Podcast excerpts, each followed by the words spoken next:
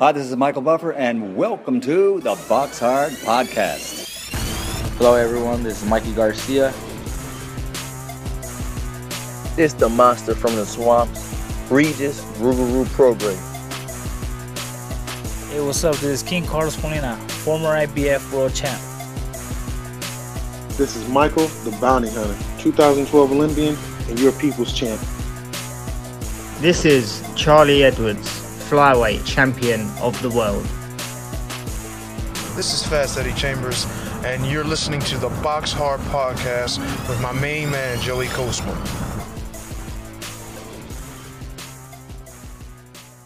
Hello, everybody, and welcome to episode 374 of the Box Hard Podcast. I'm your host, Joey Coastman. I'm joined as ever by former heavyweight world title challenger, Mr. Fast Eddie Chambers. Eddie, how you doing this week, my man? I'm doing good, my man. How about you? Always good when speaking with you, Eddie. Let's dive straight into the review part of the show. We're going to start here. Last Friday, December 9th, at the Payne Arena in Hidalgo, Texas, USA. Over here, friend of the show, former world champion Austin Trout, now 36 and 5 with a draw. A unanimous decision for him over eight rounds against Jose Charles, who's now 20 and 3 with a draw. That one was for the Texas Combative Sports Program USA Texas State Super Welterweight title. so all the all the best there to Austin Trout. Um, Moving out now to the SSE Arena, the, the Odyssey Arena in Belfast, Northern Ireland, United Kingdom. This one over here, I think it was on Fight TV. I didn't watch it, but I did see the the main event. I'm going to touch on the undercard just briefly. Padraig McCrory now 16 and 0 points win for him over eight rounds against Dimitro uh, Dimitro Fadas, who's now eight and one with a draw. Or sorry, eight and one with two draws. He loses his O. Uh, Sean McComb with a win against the the the unknown quantity really Zsolt Ozadan, who had a nice undefeated record, 23 0 with a draw. He lost absolutely every round to Sean McComb, who's now 15 and 1. That one was for the vacant WBO European Super Lightweight title. And the main event, Michael Conlan, now 18 and 1, a TKO in the very first round against Karim Guerfi, who's now 31 and 7. Guerfi down, um, yeah, down prior to the stoppage. Um, body shots are what got to him again. We saw it happen against um, against Lee McGregor, and to be honest, I think Michael Conlan probably saw that fight and said, "I'm going to do the same." Um, I was very shocked because Conlan, I don't think, is a big puncher really, and I expected the fight to go into the second half, and I even thought that there's a chance Michael Conlan wouldn't get him out of there and would win on points, but to get him out in just one round was quite impressive. He hurt him to the body. And then while he was on the ropes, kind of tucking up, um, Conlan just unleashed a barrage of about 50 punches, and it was like just boom, boom, boom, boom, boom, boom, boom. I don't think any of the punches were particularly heavy, but the referee stopped it because nothing was coming back from Guerfi, who who actually did go down. I'm I'm kind of forgetting. I think he went down, got back up, and was a bit wobbly or whatever. And then I think it was Steve Gray, the referee, waved it off. Um, anyway, that was it for that one. Quite impressive, I guess, from Conlan there. Really. Um, yeah, I mean, I want to see him stepped up again, but yeah, that was a good win. Moving out now to the first direct arena in Leeds, Yorkshire, United Kingdom. This one, of course, was live on DAZN and Eddie Hearn show. Um, let's start with the undercard over here. Um, a win for Hopey Price, now 9 0. A lot of people felt he would get the stoppage, but it wasn't to be. He did have Jonathan Santana down in round three, but Santana, I think from Spain, got up and lasted the distance. Now 9 and 4 with a draw. Hopey Price, like I say, 9 0. Uh, Shannon Courtney returned with a with a win. It was always, you know, what I expected. A points win against the very tough Gemma Ruegg, who I've been calling Gemma Rug for ages, but it's actually Gemma Ruegg. Um, never been stopped now, five and six, so a very predictable points win there for Shannon Courtney. Now eight and two, former former world champion. Um, over eight rounds, like I say. We had Felix Cash pick up a win. Um, quite a lackluster performance, really, from him. Um, he was cut quite bad as well above his eye. Um, he's now 16 and 0. A points win over eight rounds against Celso Neves, who's now nine and two with two draws. I bet on Felix Cash to win on points. I think he's about five to one or something like that because you know Felix Cash sometimes if he's bang up for a fight he looks unbelievable, but if he's not bang up for it he can look quite awful. And that's no disrespect to him. Obviously, I want to see him do well. He's a British fighter and the rest of it, and he's got that great win over Denzel Bentley, which kind of tells you like he is he is something special, but very lackluster against Celso Neves, and um, you know he had he had um, Austin Ammo Williams sat ringside doing commentary for the fight. I actually felt that his commentary was really quite fair and very respectful as well. Ammo Williams, and obviously they had a little a little um, situation after the fight. They they did a joint interview. It ended up with Felix Cash getting in his face and shoving him. I felt it was a bit a bit sad really because um, you know I don't mind a bit of beef and the rest of it, but he'd been quite complimentary to Felix Cash despite having an opportunity really to really go in on his bad performance, but he didn't. He was quite respectful, I felt, and and um, yeah, for Felix Cash to get in his face and shove him was a little bit distasteful after after the good performance he'd done on the comms and how respectful he was being. But I guess Cash didn't hear all of what he'd said. Um, so yeah, it was um, a bit lackluster really from Felix Cash, and he needs to be needs to be better than that if he's going to fight um, Ammo Williams next. Because yeah, if he performs like that, he'll lose. Um, elsewhere on the card, James Metcalf now 24 and two. It was for the WBA Continental Super Welterweight title. He was able to beat Courtney Pennington of the United States, now 16 and 6 with three draws. It was such a one way uh, traffic type of fight. Um, Metcalf, who's not really a big puncher or anything, um, I don't think he's a big puncher, but yeah, he, he totally just beat Pennington up, and I'm not sure what was going on with Pennington.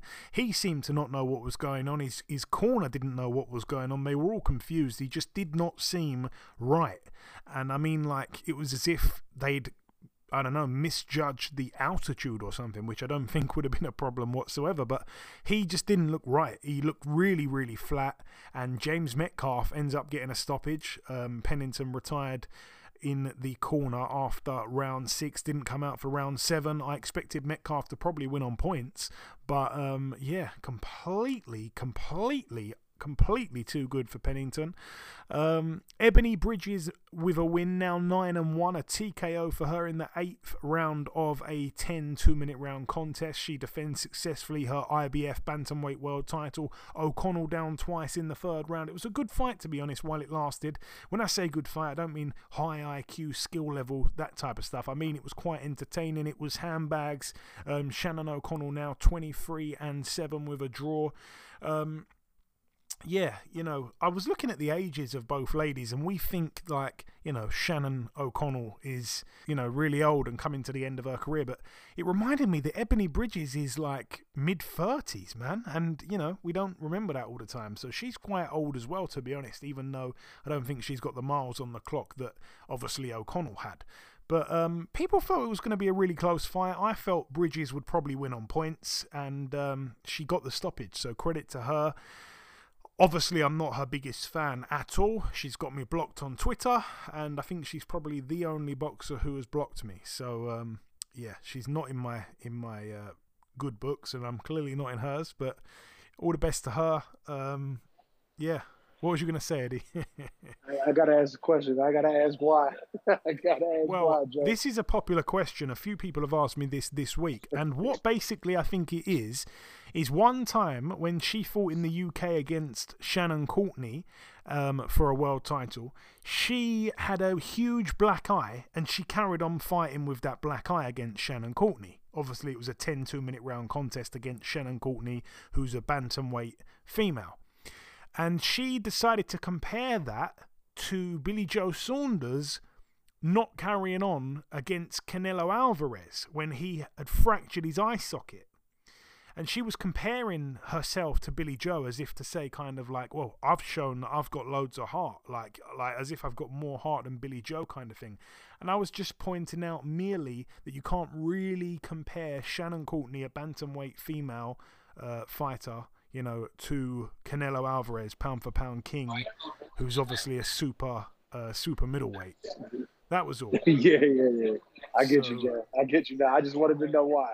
That's yeah, all. I think it was over that, but anyway, that that is that. We're going to leave it in the past. And the main event: Josh Warrington now thirty-one and two with a draw. He loses for the second time. He loses his IBF World Featherweight title. Uh, Luis Alberto Lopez in the other corner, the Mexican, now twenty-seven and two. Uh, Lopez was cut as well from an accidental head clash in round two. I'm going to run through what I saw. Um, round one, I should mention Warrington.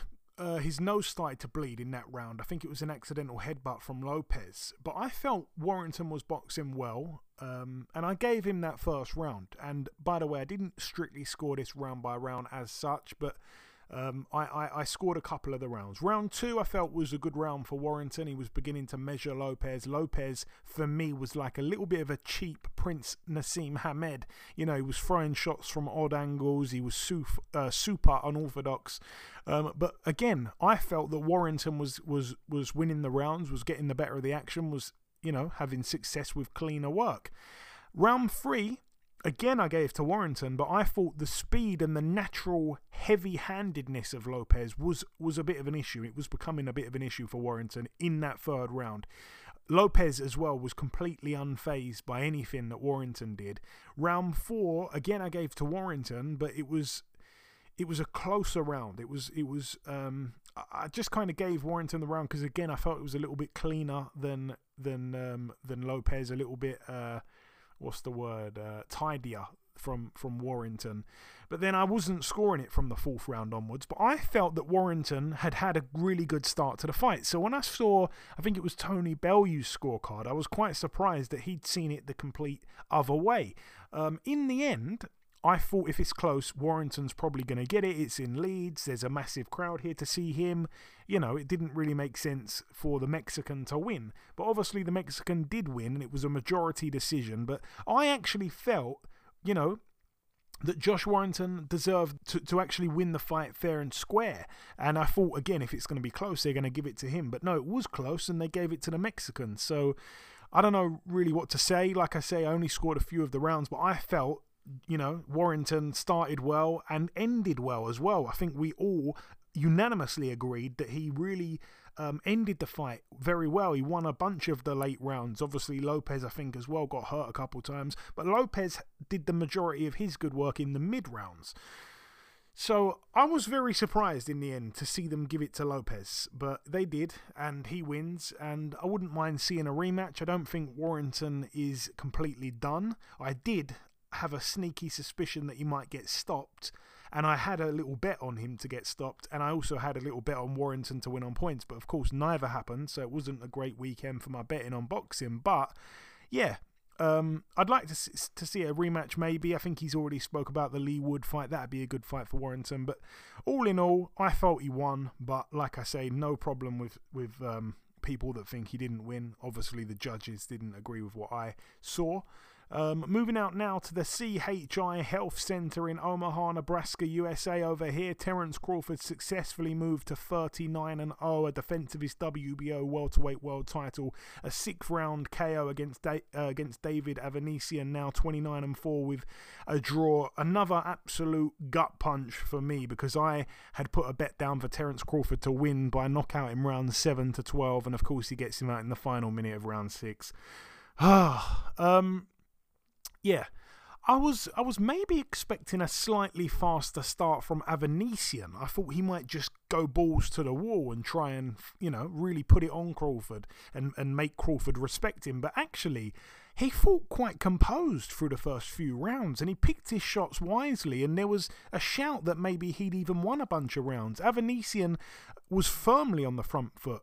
Um, and Crawford again boxing off the back foot, you know, popping out the jab here and there, looking very relaxed. You know, I've got to say, I don't think Terence Crawford has ever really looked under massive pressure or looked uncomfortable in a fight. He he's he's he's probably one of the most relaxed fighters I've ever seen. Either that or he's just got a really good uh really good poker face. But um yeah, you know, I felt that Avanesyan was having some success. Um, once again, I don't think Crawford ever really looked phased by anything, but I felt that you know Avanesyan was was fighting with good with, with with a good game plan, doubling up the straight right hand as well. Um, boxing, boxing good when he was up close. When it was at distance, it was very much Terence Crawford controlling things with his jab, you know. But once he'd got you know, up close. I think Avanesyan was having a lot of success. Um, there were moments as well where Crawford would go on the front foot, and when he went on the front foot, he looked phenomenal. He really did, and he was doing it in the last minute of a few of the rounds. I think he did it in round four, did it in round five. He started to come on the front foot in, in like the last minute of the round, and they were taxing those those those those final sixty seconds. They were really taxing of Avanesyan. Um, and yeah, when he was doing it as well, Crawford coming on that front foot, he was he was um, targeting the body of Avanesyan with almost punch perfect precision. Like you literally couldn't place the shot better if you you know if you could move Avanesyan's hands out the way. They were they were brilliantly placed, such great accuracy. And then of course round six. Um, yeah, there was one minute left of round six, like I say. Crawford landed that left uppercut followed by the right hook that dropped and stopped Avanesyan. A huge knockout for Crawford. Um, no need for the count. He was just flat out on his back, David Avanesyan. I was gutted for him. Um, yeah, what a sickener, really, because he did fight quite well up until that point, but obviously Crawford was always going to take over whenever he wanted to because you know he's a much better fighter than Avanesyan. We all knew that, but it was it was impressive from Crawford. He was in full control really throughout. Um, what else can I say? I mean, Avanesyan, friend of the show, his manager Neil Marsh, good friend of mine. Um, gutted for the team because you know they've had quite bad luck really in in the last few weeks or whatever. But um, yeah, I mean, happy that Avanesyan obviously went out there, got a nice big payday. Hopefully, he's got a few more opportunities to come. Nice guy, really good, cool guy. David Avanesyan. Um, but yeah, hopefully rests up, enjoys Christmas, and come, comes back in 2023. I think he's still got some big nights ahead. Moving out now to the Madison Square Garden um, in New York, New York, USA. Over here, it was live on ESPN. Let's talk about the undercard. Xander Zayas now 15 and 0, a unanimous decision over eight rounds against Alexis Flores, who's now 25 and 5. That one for the WBO, NABO Super Welterweight title. I think Zayas something like four or three to one to, to win on points. I back that as well. Um, Keyshawn Davis with a win now 7 and 0. Um, he tried his best to get Juan Carlos Burgos out of there. Of course, Burgos never been stopped. At, at points in the fight, it looked like it could come. Um, obviously, it was only an eight rounder. I think Keyshawn probably would have loved it if it was a 10 rounder because it was maybe going to come in, in, in, the late parts of the fight. But um, all in all, a brilliant performance from Keyshawn Davis. Didn't lose a second of any of the rounds. It was for the vacant WBO Intercontinental Lightweight title. And I think that Keyshawn boxed to perfection. He, he really is a real talent. And there's something about him. He, he, he, he's got something about him. I think I think he's got that kind of X factor. You can just kind of see there's something special about this guy, and they've been ranting and raving. And I just really like his attitude as well. You know, he's got this kind of no nonsense style. He's like, I want the big fights, I want the big fights. And I'd love to see him, you know, pushed into those big fights if he really feels he's ready. He's only had the seven fights, but so impressive. And, you know, I think there's only a handful of guys really at lightweight that I maybe wouldn't put him in with in his very next fight. I think he's that good. I rate him that highly. But there's a lot of big names at lightweight, and hopefully we see him in with one of those bigger names in 2023. Um, yeah, fantastic win for him. Always good to see him fight. Talking of guys, it's always good to see him fight. Jared Anderson now 13 and 0. A TKO for him in just the second round against Jerry Forrest. Now 25, or sorry, 26 and 6 with two draws. Um, it was for the vacant WBO International Heavyweight title. I expected the fight to certainly go in the second half. Uh, Jerry Forrest had only been stopped one time in his five losses, and that was, I think, nine years prior to Gerald Washington. Um, since then, you know, he'd gone the distance with Michael Hunter, he'd gone the distance with Kubrat Pulev, he's gone the distance with Zhilei Zhang. You know, he, he's a tough, durable heavyweight generally. And I expected Anderson to be really tested, even though Anderson has knocked out all but one opponent. I thought it would be a real test. On paper, it was probably the biggest challenge of his career. Um, I know he likes to get people out in the first or second round, but I didn't think he'd be able to do that to Forrest. But he absolutely pushed for a first round knockout, even. He came out all guns blazing.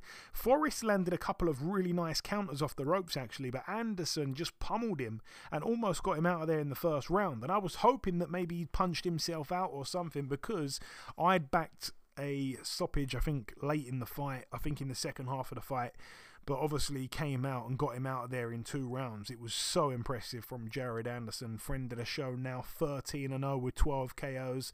He looks like a, a real legit threat to the heavyweight crown um, soon enough. And the main event, Teofimo Lopez now 17, sorry, 18 and 1. It was for the WBO International Super Lightweight title. Teofimo Lopez down in round two. He beats by split decision over 10 rounds Spain's Sandor Martin, now 40 and 3. Um, okay, again, this one I kind of partially scored. First round, there was a head clash. Um, it caused the cut on the bridge of Sandor Martin's nose, but I gave the round to Lopez. Round two, there was a knockdown for Sandor Martin, who, by the way, I will say was about an 8 to 1 underdog if you backed him to win on points, which I did. Um, get back to that in a second, of course. But yeah, knockdown for Martin in the second round. It was pretty much Teofimo just lunging in. He basically jumped in so fast that I think he stumbled forward kind of thing like he fell over his front foot and a well-timed punch from Martin did connect and it put him down I don't think it was like a, a you know it, it, it's got to be counted as a knockdown because a punch landed, but I think it was more of a balance issue but like I say, because a punch landed, you do have to give it. So a 10 8 round there for Martin.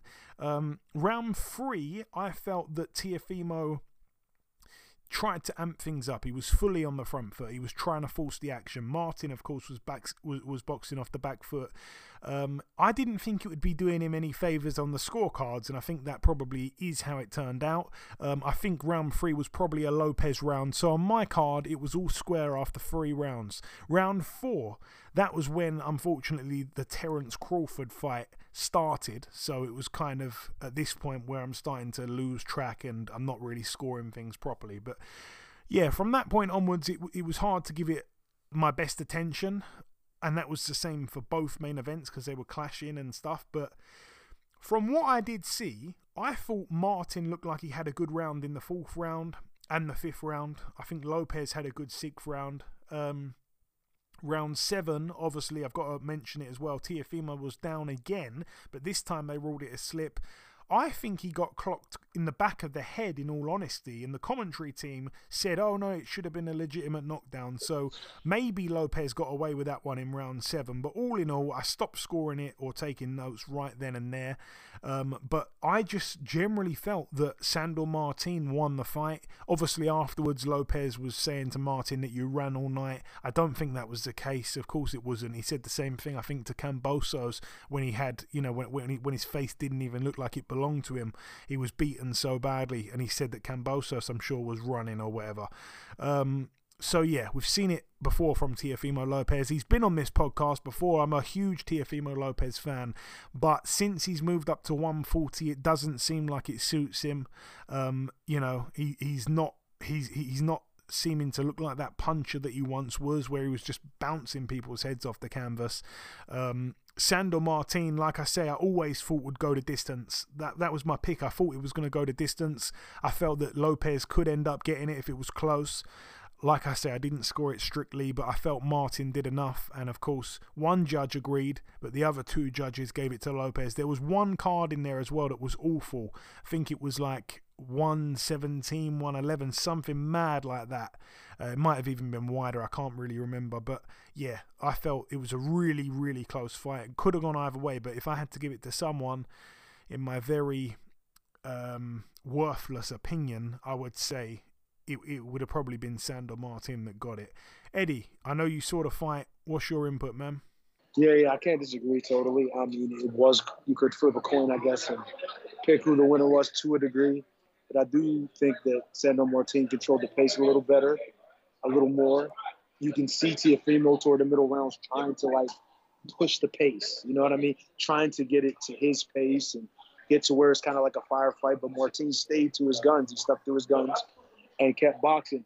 My only gripe with Martin and the way he fought was I think he moved a little too much and didn't take advantage of a lot of, of all of the opp- or more of the opportunities that he had that were available to catch Lopez coming in. Although he did catch him coming in a lot, um, he still could have done a little bit more. And there was even points where he kind of stood and kind of traded a little with him, and not necessarily traded, but landed some good combinations and then got out. So I mean, I think you know, with the exception of the, I think in the last couple rounds he tried to pick it up a little bit more, but um, you know, but it still kind of favored uh, Martin, uh, his pace. And I think at the end of the day, um, it wasn't the worst decision I've ever seen. I can't complain about the decision being completely horrible, but um, it, I think the well, the one card was bad. Given given him that many rounds, you know, I think it was like what nine to three, or, or, or something like that to, to, to Lopez or whatever the scorecard was. Wait, well, it was a ten rounder. I'm sorry, wasn't it a ten rounder? Yeah, it was a ten rounder, wasn't yeah, it? Was it? 10 So it was, yeah, so it was like what? Well, I forget. It was like he gave. It was a, it was like nine to two. I mean, not nine to two. What the hell am I saying? it was. Let me That's just bad, confirm. Let like me just seven confirm. to seven to three. I think it was No, it was yeah, 97 92. two. Right. Yeah, that's what I did. 97, 92. That's what I remember. It was something like that. Something like that. Yeah. So it was kind of like, how could you give him that many rounds regardless? It was just not. It's just. It just. I don't think he. I don't think he had control enough to give him that many rounds. Even it wasn't even. I don't think there was even enough close rounds. You know what I mean? I mean, I guess you can say there was, but to give him that many rounds over Martin, it would just. It just wasn't right. So, um, all in all, it was a good fight. I think uh, interesting fight. I mean, it wasn't. You know, he tried to push the pace, but at the end of the day, like I said, Martin stuck to his guns. The game plan worked to, you know, not only say to perfection, but it worked to the level that he would be happy with, where he can win at least win the decision. But it didn't go his way. It was too close. Obviously, it was a, uh, you know, the the bigger star in the fight was obviously uh, Teofimo, and sometimes that's the way the ball bounces. Unfortunately, that's the way boxing goes sometimes. Yeah, unfortunately, you're right. That is how it goes sometimes. And just to re- just to reiterate, that judge was uh, Pasquale Procopio, 97 92, which in a 10 round fight means that he gave Sandor Martin obviously the knockdown round and one other round out of the other nine rounds, which is, is mad. Like, th- that's crazy. Like 10 8 in one of the rounds and then gives Sandor Martin one round of the other nine. That's that's incredible. That's incredible, man. I want to just click on that guy just to see how experienced he is. He's an Italian judge. He's been judging for he's been he's been judging for 24 years. Wow, wow, wow. Yeah, that was awful. That's one of the worst scorecards when you factor that in. Um, how can you give Martin just one round in those other nine rounds? That's mad.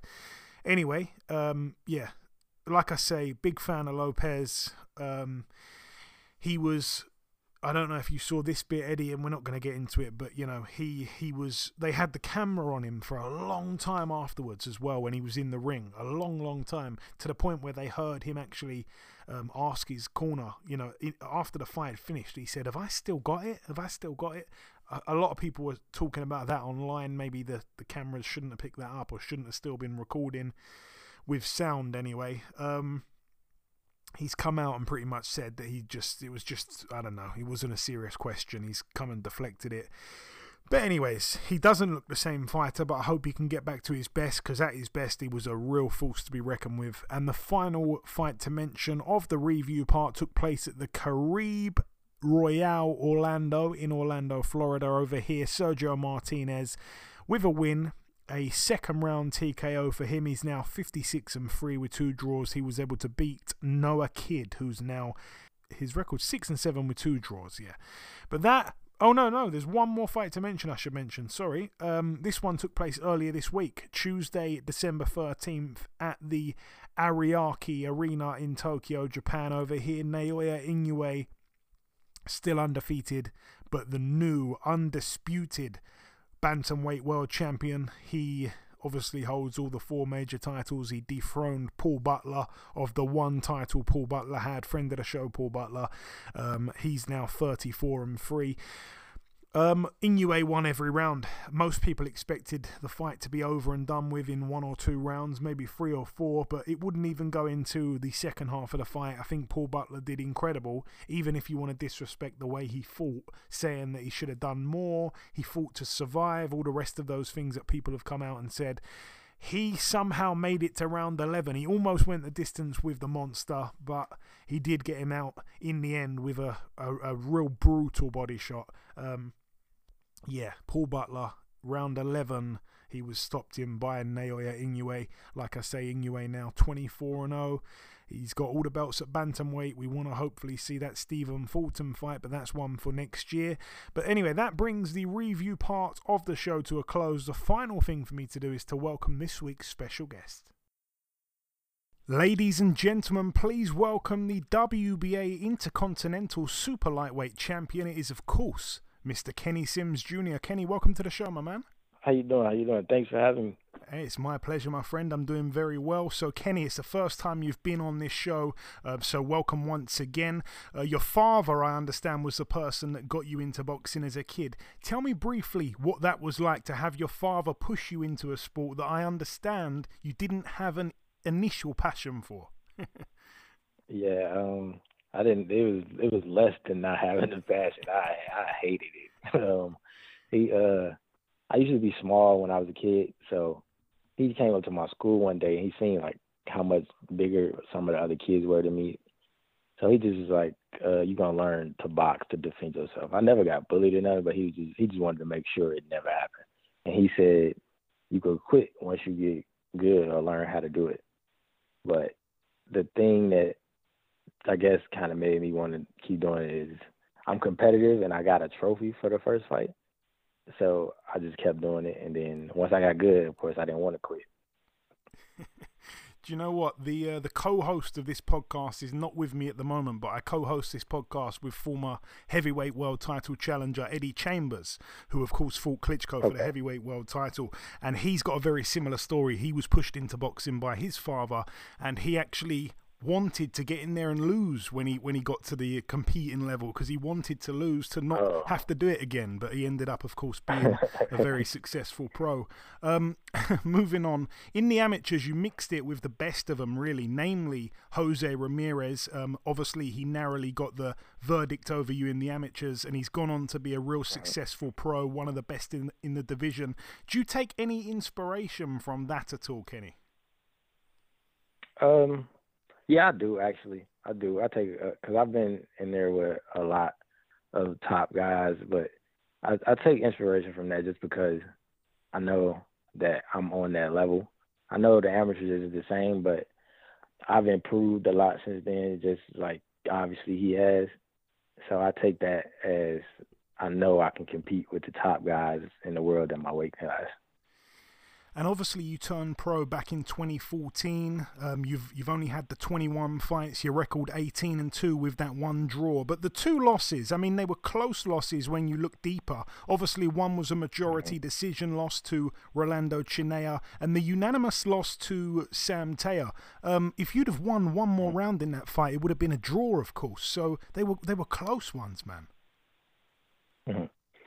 Uh, yeah, they were. I uh I appreciate those losses. I don't even take it as a loss. I take it as me learning stuff about myself because I think if I hadn't lost those fights, I wouldn't have made the changes necessary to get me to the point I'm at now. Yeah, and I want to get into those changes in just a second. I did just want to touch on obviously, you had that draw with Montana Love. Uh, Montana has really mm-hmm. kind of burst onto the scene recently since joining Eddie Hearn. Um, yeah, tell me about that fight. Montana, obviously, a good fighter. Yeah, I've known Montana. We fought in the amateurs too when we were younger. Uh, I've known Montana for a long time. Uh, I thought I won that fight. I thought uh, that I was coming off a layoff and coming off a surgery, so I wasn't like completely a hundred percent uh sharp for that fight, but I still thought I, I thought I won it pretty clearly. Yeah. no, fair enough. Obviously, it was close. Um, like I say, he's he's become a pretty big name. He's been showing off his boxing skills, and if you saw his last fight, he's been showing off his wrestling skills as well. Um, yeah, I saw it. I think it's fair to say. Um, Kenny, though, that you did go through a bit of a rough patch from mid 2017 to late 2018. Obviously, Definitely yeah, the, the two losses and the draw. But since then, as you mentioned, you've you've you've had a few changes. You're now uh, training under Kay Koroma, a highly regarded trainer within boxing circles, and we're now starting to see results. Of course, let's talk about that big one though, the upset win over Elvis Rodriguez. You took his O. Uh, not only were you expected to lose, you were probably expected to lose by knockout because of this guy's punching power. Talk me through it. It was a brilliant win for you. Uh, yeah, leading up, they had offered me that fight a few times, but they kept trying to get me to do it on like a two weeks notice or a three weeks notice. So I would turn it down. And then they called me with a that time for a full camp, and I immediately said yeah, because I had I had I had been watching them. I had seen them, so I seen things that just like that we can exploit even uh, me and Kay, we talked about it beforehand, and we watched it together, and we thought we both were seeing the same things at the same time. So preparing for that fight, I was hundred percent focused on that, just because I had that rough spot, and I knew what that fight could do to me, just because people were like so high on him, and I knew that I could, if I win that fight, I knew I can get people back being high on me. So I knew that fight was super important to me. Yeah, no, for sure. And obviously, it was on you know a big card. Obviously, the the undercard of Taylor and and Ramir- excuse me Ramirez.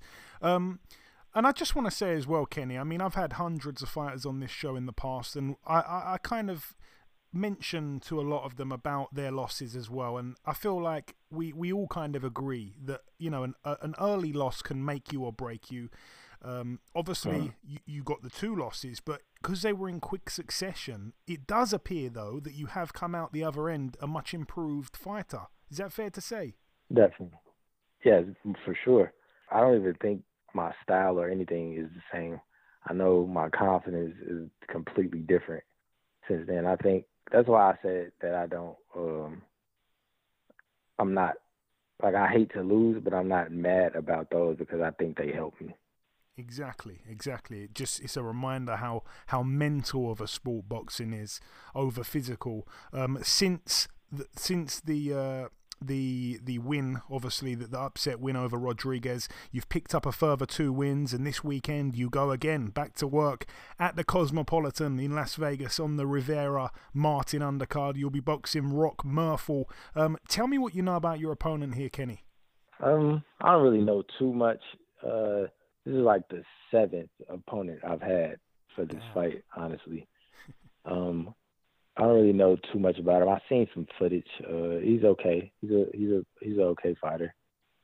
He's pretty uh everything. It seems pretty basic to me.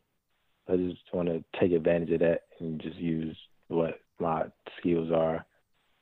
Okay. okay. But I don't really know too much because I haven't really had time to uh to try to learn too much because I just got him. They just sent me him yesterday. Ah, okay, got it, got it. I know he mixed it with some decent fighters in the amateurs. I think he got in there with uh, the likes of Richardson, Hitchens, Rolando Romero, a few yeah, others. Yeah, I've seen that. Yeah, yeah. Okay, um, okay, cool. All right, that's uh, yeah. There's not too much I know about the guy as well. Obviously, I know he's coming off that layoff, and obviously his last fight was a loss. Um, but yeah, other than that, yeah, to Kevin my my knowledge is a bit limited on him. Um, right, okay. I want to ask you this as well. Yeah, so you probably know about as much as me. there we go. Not too much. Um, there's a thing I do on this show every year, every year, Kenny, and it's that anybody I interview during the month of December, I have to ask them what's on their mm. Christmas wish list in terms of their boxing career. So my question, Kenny, would be. What would be on your Christmas wish list in a realistic world? What do you want 2023 to bring your career?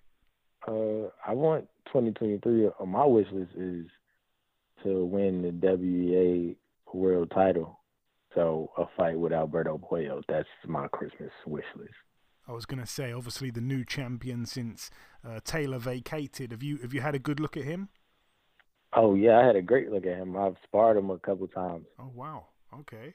Okay. And they offered me that fight already, and they they fell through. So that's why that's on my list. Number one on my list. Wow. Okay. And and bringing me on to sparring, it makes me want to ask now: Who have you sparred over the years, Kenny? What big names have you mixed it with? Um. Okay, I'll start. It's uh, Pacquiao, May Pacquiao, wow. Jorge Linares, wow, Terence Crawford, Andre Berto, uh, Shakur Stevenson, Devin Haney, Miguel Berchelt,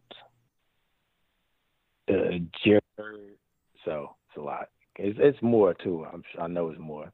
I just can't think of it right now. That's an incredible list. I was expecting to hear Muhammad oh, Ali at the Easter. end of that as well. Robert Easter. oh wow, wow. That's that's an incredible list, man. That's that's crazy. A lot of um, a lot of Julie's fighters as well. That's that's really cool. Um, I want to ask you this question as well because it's the first time you've ever been on, and I've got to ask this question to everyone that I speak to from overseas. Putting you on the spot massively here. Favorite UK fighter, Kenny? It doesn't have to be still active. It can be a guy that's retired years ago if you want. But who springs to mind? You've been on a Josh Taylor undercard. Will it be Josh Taylor? I'm trying to think. Nah, it's not Josh Taylor. uh, it might be. It might be Tyson Fury. Okay, popular answer. Yeah, just let me think. One second. Let me think. Let me think. Yeah, it's probably Tyson Fury. There we go. We hear it a lot. It's a good answer. Very exciting fighter in and out, in and out of the ring. And just finally, Kenny, before we let you go, it's been a real blast. Have you got any closing words just to the listeners? If you want to sign out by saying anything, uh, take it away, my friend. The floor's yours. And of course, you've got to drop your social media handles as well. Okay. Yeah. Thank you. I appreciate it. Uh, I just want everybody to support me, and uh, I want them to know they're gonna be seeing a lot of me because I think I'm the best in the 140 pound division, and I just need a chance to show it. And uh, my fight should be streaming on the Showtime's YouTube channel, so everybody just tune in and be ready for a great show. And your social media handles, Kenny, don't go without giving us them. oh, um, Instagram, Twitter, Facebook, uh, and I have a website. Everything is just Kenneth Sims Jr. So it's at Kenneth Sims Jr. and the website is kennethsimsjr.com and the link to watch the fight was going to be on the website. So if anybody wanted to go to the website to find the link for the fight, then they could do that. Absolutely. Excellent, my friend. Well, listen, Kenny, it's been a real pleasure speaking with you. Good luck on Saturday, and thanks for your time, and we'll speak again, I'm sure, sometime in 2023. Thank you. Thank you. Okay, now it's time for part two on this week's show. This part, of course, usually the news part, but there's nothing at the moment to, to bring to you. If anything develops from now to the end of the show, I will mention it on the outro. So let's move straight to the preview part. We're going to start here with a card that takes place tomorrow night at the Centre Gervais Auto in Sean. Shore, no, Shoring, Shoringen um, in Quebec, Canada. Over here, uh, three fights to mention. We've got an IBO World Super Welterweight uh, title fight between two ladies. We've got Mary Spencer 7 and 0 getting in with Femke Hermans 13 and 4. We've got Stephen Butler 31 and 3 with a draw getting in with Joshua Conley who's 17 and 4 with a draw. That's over 10 rounds there for the NABF middleweight title. And the main event it's going to be an easy win here. But Arslanbek Makhmudov, 15 and 0, um, 14 KOs. Obviously, in his last fight, went a distance for the first time against Carlos Takam, a fight which I think Carlos Takam deserved to win. But anyway, he got the decision somehow, and um, yeah, he gets in here with Michael Wallisch, who is 23 and 5. He's been knocked out in all five of those losses. Those losses were in good company, to, to be fair to the guy, but yeah, I mean, Makhmudov's a massive puncher. Whatever you think of him, technically, is a, a different story, but big, big puncher, and I expect him to kind of walk through Wallisch, really, who, yeah, you know, I've spoke about before. He's been knocked out in in all of his losses within five rounds as well. So it's going to be early, I think. Um, we've got losses to Efe Ajagba round two, Christian Hammer round five, Tony Yoka round three, Joe Joyce round three, Murat Gassiev round four. He will be going between rounds one and five, you'd have thought. Um, that's it for that one. Moving out to this one, it takes place in Kazakhstan. It's really weird because when I was going through the boxing schedule this week, I clicked on this Kazakhstani card because I thought, wouldn't it be weird if someone who was like a big name was randomly fighting in Kazakhstan? When I clicked it, Jarrell Big Baby Miller, friend of the show, 25 and 0 with a draw. God knows why he's fighting in Kazakhstan. It's a 10 rounder against Maximiliano Sosa, who also doesn't sound one bit Kazakhstani. So, um, are they even? Is Kazakhstani even a word, or is it just a Kazakh? I don't know. But anyways, these guys are getting it on over ten rounds in Kazakhstan, and I have no idea why it's over there. I think Big Baby Miller was also uh, listed to fight in Tanzania about a month ago. That fight ended up not happening. I don't know what's going on with the guy. Moving out now to this one here at the Parc des Expositions in Nantes in France over here. We've got Christian M'Billi, uh, 22 and 0, getting in with Vaughn Alexander, the brother of Devon, 17 and 6 with a draw. That's over 10 rounds there at middleweight. Uh, we also have the main event, Souleymane Cissokho, 15 and 0 for the vacant WBC silver welterweight title against Thulani Mbenge, I think from South Africa, 19 and 1. Um, who did he lose to? I remember him losing his O. I want to say.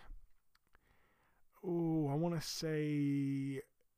Oh, God, I can't remember who he lost to, but he's got a couple decent wins. I remember him beating Miguel Vasquez. Um, actually got him out of there as well. Um, so that always stood out to me. But I, I, don't know what his recent form's been like, Thulani Mbenge. But I'd I'd have thought Cissokho probably can win that fight, even though he wasn't that impressive. I think last time out when he fought. I think it was Kieran Conway that he fought last time out, if I'm not mistaken. Uh, maybe that was a couple years ago. My brain's just gone. Um, moving out now, though, to this one here, and we like to bring you all the best and biggest fights. That's the fights that we talk about, the best and biggest of the week.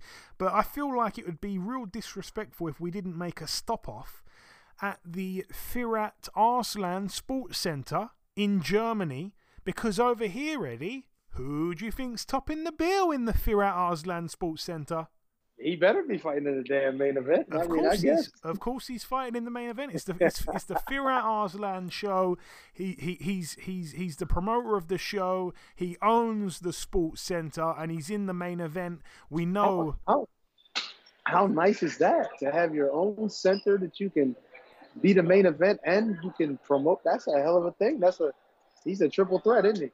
He's a triple threat, and he's 52 years of age, and we love to see it happen. He's still Yes, he's still fighting out of his southpaw stance. 52 wins, nine losses, and three draws. He gets in with Jackson Santos, who's 22 and 14, who's no doubt been given the instruction that if you beat me, you don't get paid.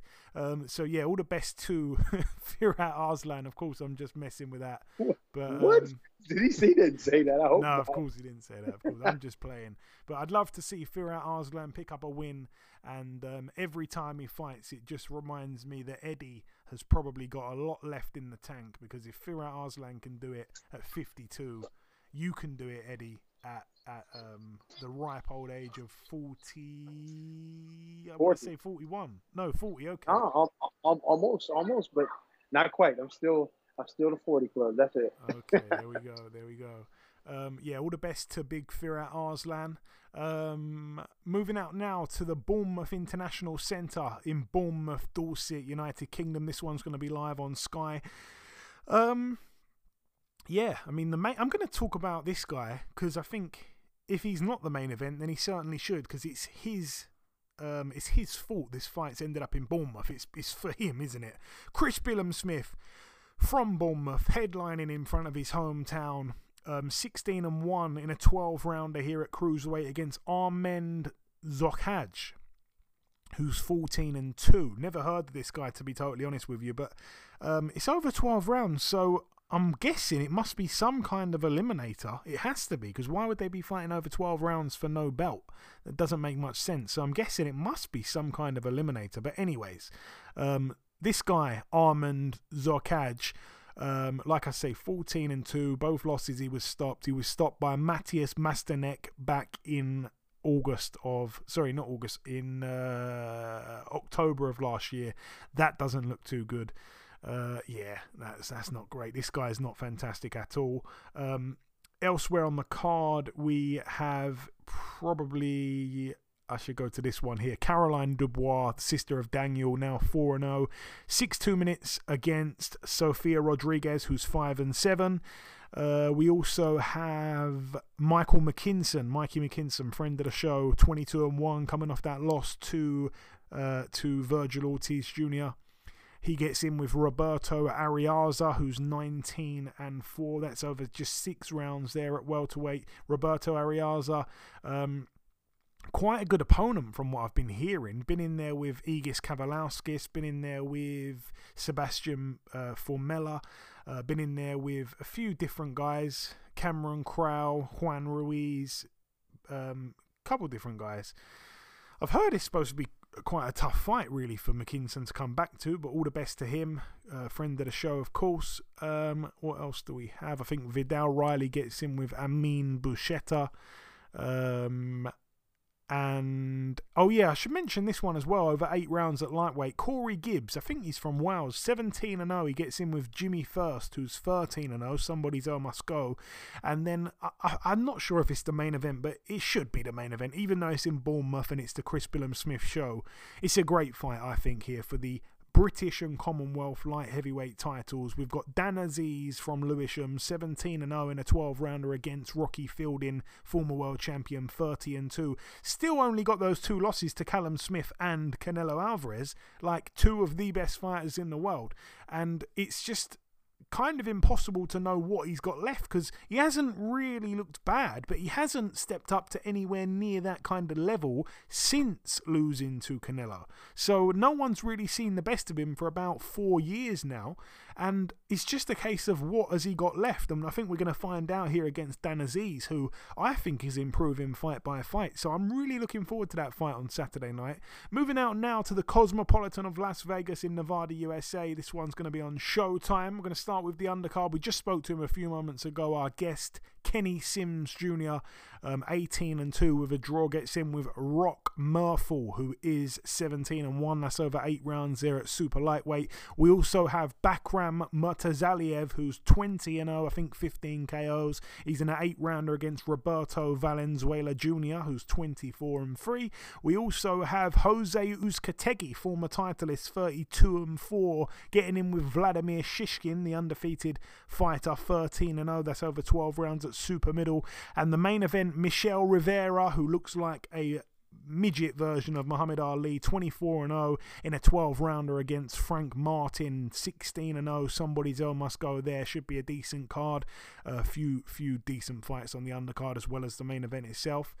Um, okay, that's it for that one. I have flown through this preview part really quickly. We're down to the final card to mention now, and yeah, this final card is happening next Wednesday, actually. So we will talk about the result on next week's show. It's friend of the show, Sulem Urbina of Mexico, 13 and 2 with a draw. She gets in with India Smith, who's five and six with two draws. That's over eight two minute rounds there at super flyweight. All the best there to Sulem.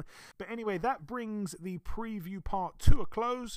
In part one, we did the review part. We welcomed our special guest, Kenny Sims Jr.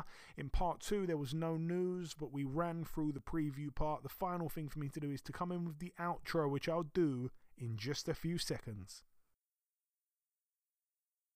Okay, and this wraps up episode 374 of the Box Hard podcast. I've been your host, Joey Coastman. Eddie Chambers has been with me for the duration of the show. A huge shout out to this week's special guest, the super lightweight contender, Mr. Kenny Sims Jr. The biggest thanks of all, though, goes out to you, the listeners. There has been one or two pieces of news break whilst we've been recording the show. We're going to see a world flyweight title fight on the undercard of Beterbiev Yarde. We're going to see um, Artem Dalakian uh, defending his title against David Jimenez of Costa Rica. Again, the date for that January 28th on BT Sport, of course. And in other news, it's a fight that's been announced for, they're talking about February, but there's no actual date fully penciled in yet. But we're going to see Adrian Broner return against Ivan Redkach. That is about everything, though, from myself. Enjoy your weekends, people. Stay safe, and we shall see you all again next week.